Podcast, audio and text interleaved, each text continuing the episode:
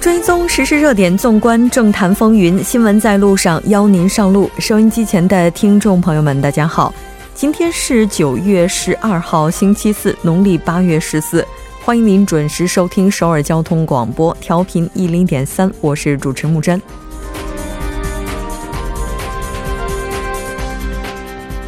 随着北韩和美国实务协商于本月举行的概率不断加大， 协商地点也引发了各方的关注。 虽然目前尚未有定论， 但据悉板门店或由北韩驻当地大使馆的第三国较为有利。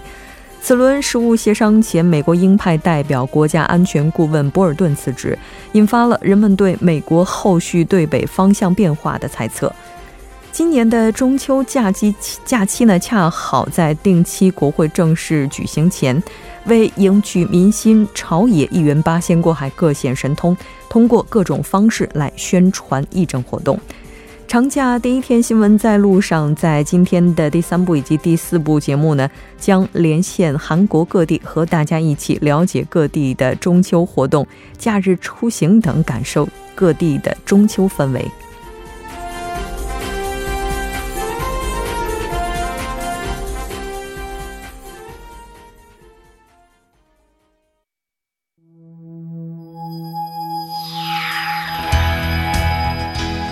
您正在收听的是 F M 一零一点三 首尔交通广播， 新闻在路上。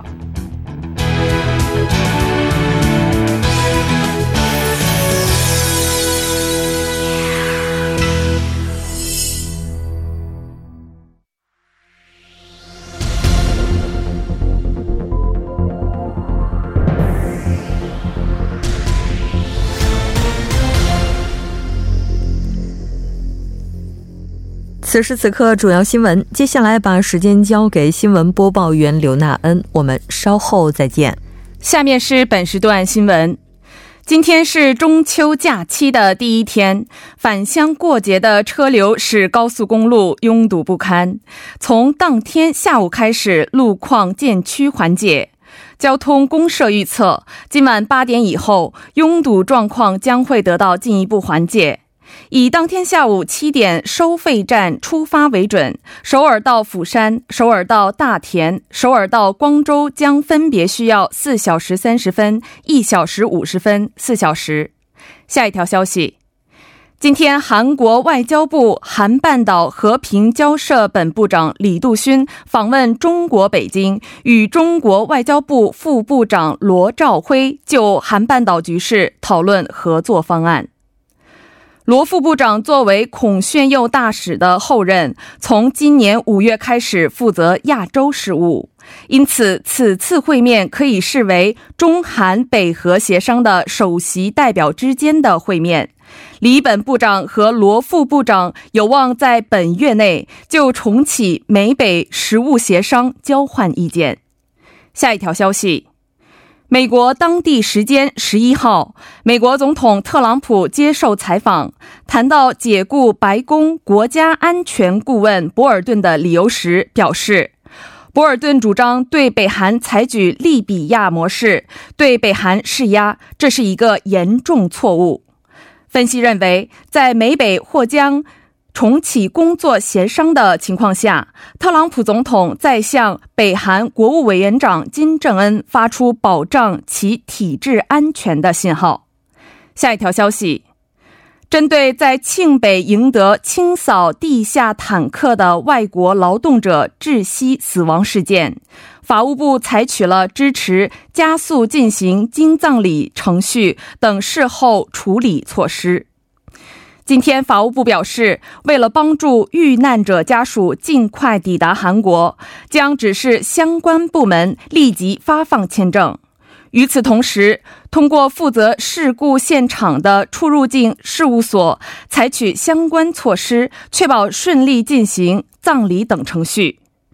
法务部还强调，为了进一步改善外国人的居留环境和管理，将与相关部门协商，积极展开综合治理工作。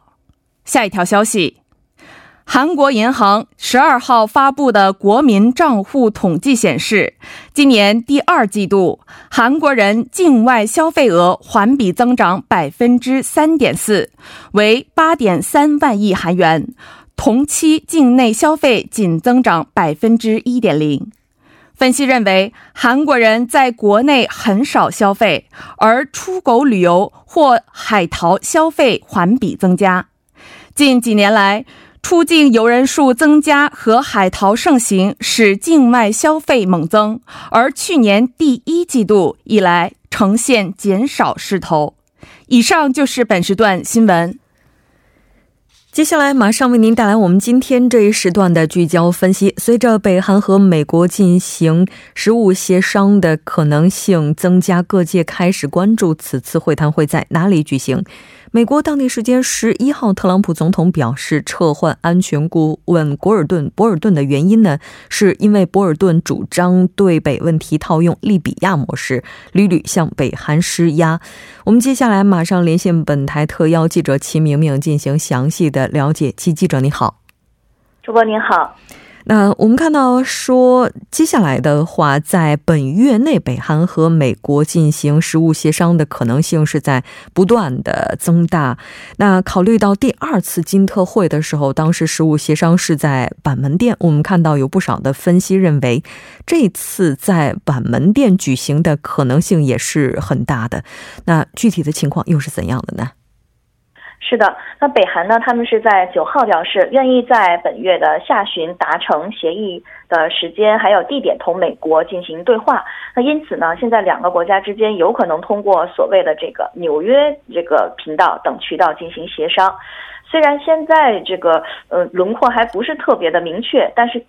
就目前的情况看来呢，板门店的可能性还是有的。 而且这个北韩和美国在去年呃这个六一二新加坡峰会的前夕， 在这个五月二十七号， 去年的五月二十七号， 也是在板门店统一阁举行过这个工作会谈。 那当时主导协商的这个美国驻印度尼西亚大使金城与北韩外务省第一副相崔善基， 也是在同年七月一号 又再次的会面。 那进行后续协商的地点呢， 同样也是板门店。 是这样的。 嗯，是的。 那我们看到还有另外一种猜测， 就是在有这个韩国驻当地大使馆的第三国， 其中我们看到瑞典现在这个被推测的这个情况概率应该说也是比较高的。 是的，因为北美实务协商小组他们能够面临的能够面对的这另外一个 候选地呢，其实就是呃瑞典的斯德斯德哥尔摩。 那斯德哥尔摩呢，他是全权负责实务协商的这个美国国务院对北特别代表史蒂芬比根呃担任这个职务之后，第一次与第一副相崔善基会面的地方。 而且呢，两个人呃两人以这个瑞典外交部主办的国际会议为契机， 呃是在去年的一月十九号开始， 在这个斯德哥尔摩哥尔摩的郊区还进行了 当时是为期四天的一个呃集中的这个会谈， 那为第二次的这个美北首脑会谈也是做了准备。 那如果不是瑞典， 其实也有可能像刚才主播提到的， 呃可能是有这个北韩大使馆 所驻在的这个第三国呃当中会面。 那北韩现在的情况是在这个老挝、马来西亚等亚洲国家呢，是设有九个大使馆， 那在德国、英国等这个欧洲国家呢，是设有八个大使馆。 其实也可能也可能都有可能性。 嗯，是的，还有另外一种猜测， 就是对北特别代表比根他有可能会赴北直接进行协商。 是的，也有一种说法， 就是比根也有可能呃是进入北韩的这个平壤， 会会见与自己这个相对应的这个前越南大使金明吉。 那他去年呢是二月六号 在平壤会见了 当时被指定为与自己对等部门的这个 就是的国务委员会 对美特别代表金呃金浩哲。 那就 呃金赫哲， 那就第二次首脑会谈， 他当时是进行了一些实务性的呃协商。 那此外呢， 其实还有人观测说，以本月末在美国纽约开幕的这个联合国大会为契机，那北韩和美国呢也是有可能会面的。那各国代表这个聚集的这个联合国大会有一个一般性讨论，那在这个一般性讨论呢是从本月的二十四号开始举行，所以就有了这种猜测。不过北韩外务相李永浩表示他不会参加一般性讨论，那么那这个时候啊，美国和北韩之间举行高层对话的可能性就不大了，是这样的。嗯，是的。那也就是说接下来实务协商的地点有可能是在板门店，也有可能是瑞典，也有可能是比根父辈，当然不排除其他的可能性存在，目前外界的话也都只是在进行猜测。我们看到日本朝鲜人总联合会的机关报朝鲜新报今天发表了一篇社论，对北韩和美国 会, 会谈呢进行了一个评论。那它这个具体包括了哪些观点呢？是的，那代表北韩立场的这个朝鲜新报今天是以朝美呃实务协商成果推进的大前提为题目发表了一篇文章。呃这个文章呢是主张今后呢这个美北首脑会谈呢将会迈出第一步，那北韩和美国将以核制约对方，消除彼此之间的这个安保不安问题。那同时还表示，就是在本月呃可能会在本月末举行的这个实务协商首脑会谈，也是呃北韩和美国在这个签名的协议书上讨论所承载的内容和协商的一个过程。那可以可以看到，这次的这个协商小组的责任也是非常重要的。那这该报呢还提到了呃，这个金正恩在今年四月的施政演说当中曾说，呃，只有同时适应呃北韩和美国双方的利害关系，把彼此都能够接受的公正的内容呃写上，那么北韩才会毫不犹豫的在协议文当中进行签名。那这个呃还主张呢，金正恩委员在这个六呃这呃六月呃三十号在板门店首脑会晤当中，也是直接的向特朗普总统传达了与施政演说相同的立场，呃，也就是只有在找到两国都能共享的生产性对话这一新的方法的前提下，呃，一切才有可能。另外呢，在这个文章文章当中还表示，在首脑级别呃首脑级别上确认了外务官、呃、官员们推进的这个谈判方向和方针的意义是非常重大的。呃，当然文中还是批判到，如果将协商工作交给那些在内心深处对北韩他是充满敌意的那种外交官和官员，那么他们只会出于自己的目的，带着一些傲慢的想法，呃，并不能达成任何的协商。嗯，是的。那当然我们看到也有这个相关的分析呢，就表明说接下来的实务协商将会对首脑会谈的协议文进行协调以及各方面的磋商。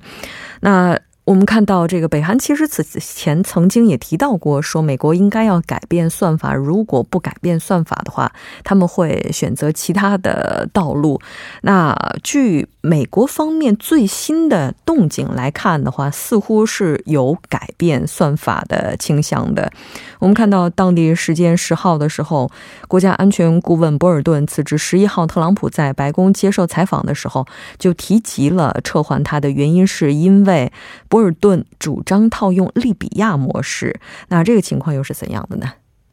是的，十一号呢，特朗普他在白宫接受这个一个没有计划的采访团回答的时候，就被问到了博尔顿被撤换的问题。那他回答呢是，他向金正恩谈判谈到了这个利比亚模式，呃，这个特朗普认为他是犯下了非常大的错误，而且他甚至是将这个博尔顿呃，谈及到这个利比亚模式成为了重大灾难，并且呢，这个特朗普还重申了一个，呃，就是强调了看看卡扎菲所发生的事情，也是强调了这个事情。那就这个北韩对博尔顿提及利比亚模式表现出的一系列过敏反应，呃，并且试图保持距离的这件事情，那特朗普是表示，呃，他是不会就是谴责这个问题的。呃，同时呢，他还认为是博尔顿对着这个金正恩谈利比亚的模式这个问题才是不明智的。那值得注意的是，特朗普其实在这个反复的强调了一句话，就是看看卡扎菲所发生的事情。因为利比亚当年是在销毁了核武器之后，没过几年，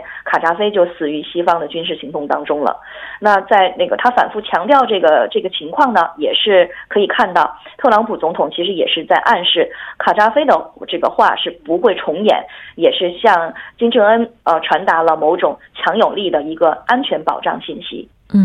因为不止一次北韩方面在和美国进行协商的时候都提到了保障提质安全，而利比亚模式呢是完全否定了北韩方面的这一要求。那我们看到特朗普总统也是公开的断言否定利比亚模式不适合解决北核问题，那并且是不止一次的提及。 是的，那特朗普总统其实他呃这个断然的拒绝拒绝这个利比亚模式已经不是第一次，像去年在新加坡举行的这个北美首脑会谈之前，他就表示利比亚模式完全不是我们对北韩的想法，并表示呢将乐意为金正恩提供安全保障。但是考虑到第二次这个呃美北首脑会谈决裂之后，半年多来那美美北之间其实没有举行实务协商，就有评评价认为 特朗普这次发言其实是对于协商提供动力是具有特别的意义的。那据了解呢，金正恩 是在今年四月的这个北韩和俄罗斯首脑会谈上曾经表示，对北韩安全保障是核心这个问题提出了一个强调，而且是解除制裁呢，故他还表示解除制裁呢是固然重要的，但是第二次呃北美首脑会谈因为解除制裁问题未能取得成果，因此在与美国的无核化协商当中将致力于确保安全保障相关的相应的措施。是的，那应该说在北韩方面 第一副相崔善基就提到了，将在协商好的时间和地点和美国，希望能够开启实务磋商之后，那紧接着 美国的国家安全顾问博尔顿就被撤掉了，韩国目前的态度是比较谨慎的，但外界是有各种解读的，其中包括那美国此举是在向北韩释放积极的信号。其实是这样的，北韩刚刚表明了重启对话的意向， 然后这边呢特朗普的这个此时呢就否定了北韩极度反感的那个利比亚模式。其实相当于是伸出了一个橄榄枝，所以也可以看作是有望为这个无核化谈判提速的。那像北美领导人六月在板门店会晤的时候就重启工作曾磋商，其实就是曾经就是达成过一致，但是无核化谈判呢是推迟到了现在。那之后呢就是北韩外务省第一副相崔善基九号就表示愿意对话， 而特朗普的上述表态呢就被视作是一个积极的回应，而且呢特朗普在一些这个采访当中也是公开的表示，北韩有着巨大的潜力，呃地处俄罗斯、中国、韩国之间有着不可思议的人民认为北韩是有着不可思议的潜力的。那他也是认为北韩也有希望发挥这些潜力，将这个将成为最不可思议的事儿。那大家如果从积极的角度去看待这个国家，那么将来有可能就促成一场 迄今为止，就最不可思议的一个实验。嗯，非常感谢戚记者带来今天的这一期连线，我们下期再见。好的，下期见。接下来关注一下这一时段的路况、交通以及气象信息。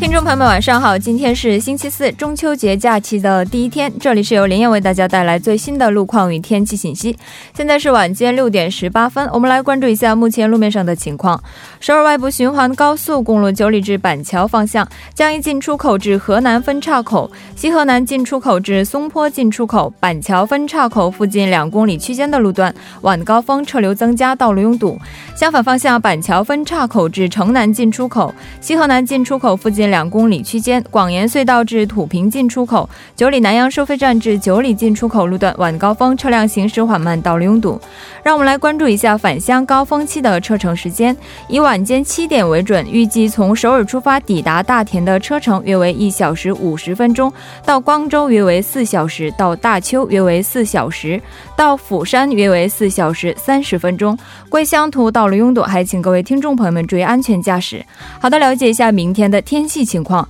今天晚间首尔的降水量约为五到二十毫米， 明天中秋节是以晴天为主的，空气清新， 利于大家交通出行。 不过整体气温与今天相比有所回升， 昼夜温差较大， 请各位听众朋友们注意健康管理， 并且凌晨内陆和江原山区将会出现大雾天气， 能见度低，路面湿滑， 请各位车主们减慢车速， 小心驾驶。 今天傍晚到夜间多云有阵雨， 最低气温十九度， 明天白天晴， 最高气温二十八度， 最小相对湿度百分之七十五。 好的，以上就是这一时段的路况与天气信息，祝您出行平安，我们稍后再见。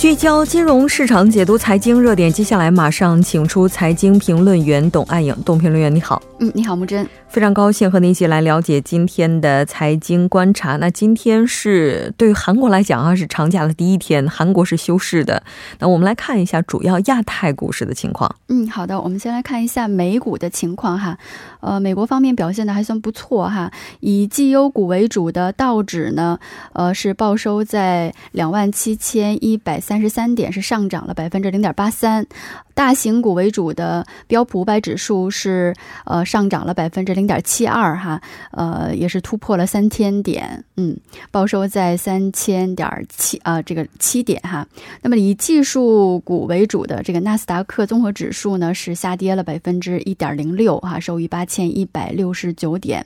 那么亚洲股市方面呢， 今天也可以说是 呃 表现还可以 哈， 上证综指 是上涨了 百分之零点七五， 报收在 三千零三十三点。 那么香港恒生指数呢 报收在 两万七千一百一十二点， 小跌了 百分之零点一七。 呃， 日经二二五指数呢 收盘报收在 两万一千七百五十九点哈， 较前一个交易日是上涨了 百分之零点七五。 呃， 那么可以说是这个今天从全球来看哈， 基本上表现的还 不错哈。那么因为这个昨天呢， 中国方面宣布 呃 宣布呢 免除对这个 呃 美国哈 十六种进口商品的追加关税哈， 这个措施呢 将从本月十七号 开始生效。 那么 呃 这个政策呢 是执行一年哈， 到二零二零年九月十六号 为止。 那么目前也可以说是在下个月哈， 中美 呃 贸易这个高级磋商哈 在即， 所以北京的这个举措呢 也被外界是解读 正在放出一个 非常积极的信号。 嗯，是的。 这目前我们看到中美贸易战似乎是出现了一点转机的感觉哈。 在昨天中国是宣布减免 十六种美国进口产品的关税， 那具体包括什么呢？ 嗯，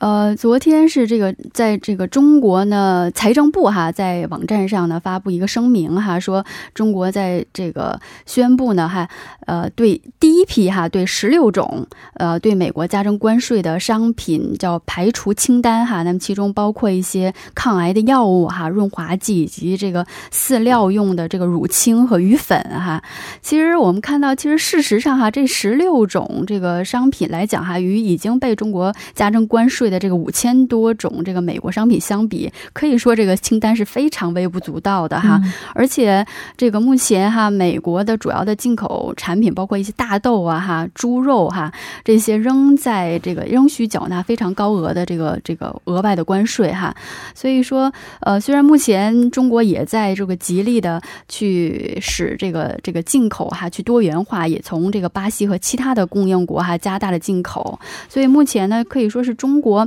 就是说如果哈 这些从美国进口的一些商品哈 不能轻易的被其他国家的产品替代的话呢， 中国可能就要免除这些关税哈。 呃 因为到目前为止呢， 这个美国是中国最大的这个乳清的供应商， 而乳清呢 就是这个猪饲料的一个重要的成分哈， 而且这个是很难从其他地方去大量采购的哈。 所以我们看到这个乳清是这次是被这这个在这个排除清单这个之内的哈。 所以这样看来呢， 虽然这个中国的这份豁免清单哈 公布在这个中美谈判即将这个重启之前哈， 所以外界也把它就是看作是 对中国对美国的一种示好啊， 一种诚意哈。 其实 如果这样看来的话， 实际上它更是对中国本国经济支持的一种手段。 嗯，是的。 这美国方面的回应咱们也来看一下。 嗯， 那么当天呢， 这个特朗普总统在白宫哈 就对记者 记者表示呢， 就是说北京的这一举措呢， 也可以说是 呃 他说是中国的一个非常重大的举措哈， 呃 也是这个两国贸易谈判代表在华盛顿会晤之前的一个非常积极的姿态哈。 然后在 呃 推特中呢， 他也写到哈， 这个美国也已经这个同意哈， 推迟对 两千五百亿美元的这个中国商品加征关税。 那么原来是从这个呃原定是十月一号这个开始 开始争哈，现在是呃延迟了十五天哈， 到这个十月十五号哈。 所以那个这个特朗普呢，他也表示说呃他希望与中国呢能达成一个贸易协议哈，因为一年多来两国的针锋相对哈，对这个互征关税这个措施已经扰乱了全球的一个市场 秩序。而且呢他还这个在言辞上还是惯用了他这个表达哈个人好感的一些言言辞哈，就是说我这个和中国已经打了很长时间交道哈，我非常了解他们，我也非常喜欢他们，所以我们希望我们能这个之间哈能有所这个共同这个达成协议哈。所以我们看到这个目目前呢，无论是中方还是美方哈，都在为这个十月份将在华盛顿重启的这个贸易谈判哈 表示一定的诚意和友好的姿态。 嗯，但是很多专家呢，其实说可以说是大部分专家吧，就是还是认为变数还是很多的哈。其实北京的这个举措也并不代表说北京就是说中国在立场上有根本性的转变哈，就是说双方其实未必去诚心诚意的在准备哈，要达成一项协议。是的。 这个我们看到特朗普还提到了说十月一号是中国的国庆节，七十岁生日嘛，然后这个他这些举措似乎有点庆生的意味，就从他这个言辞上来看，商务部发言人高峰呢是随后就在这个发布会上表示哈，对于美方释放的善意呢是表示欢迎的，据说这个中方企业已经开始就采购美国的农产品互相询价了，这也算是互相的投桃报李吧，虽然是阶段性的。我们再来关注一下韩国国内的 消息啊，根据金融委员会透露，在长假期间有五家金融公司将中断部分金融交易。 嗯， 呃那么目前也是说这个金融监督院哈为这个在假期期间哈为这个金融消费者提供一些便利，所以他在这个放假之前哈也这个提供了相当很多的一个这个金融有用的金融信息哈。因为目前呢部分金融机构是在进行信用卡信息系统的一个升级的工作哈，所以呢在这个呃中秋休假期间 十二号到十五号 呃由这个目前是五家 呃金融机构将中断在线的信用卡结算的这个电子金融服务哈。那么这五家金融机构呢，包括农协银行哈、 케이비 国民信用卡哈，包括这个 케이비 银行，然后有交保生命 교보생명， 然后有 케이디비 생명， 还有大信证券。那么中断的这个时间呢，是农协银行 它的信用卡这个业务呢将在 十一号的这个下午， 目前是已经中断了， 下午的九点到十五号的这个早上。时间关系咱们可能没办法具体了解了。非常感谢董作家，那我们下期再见。嗯，好，再见。那半点过后马上回来。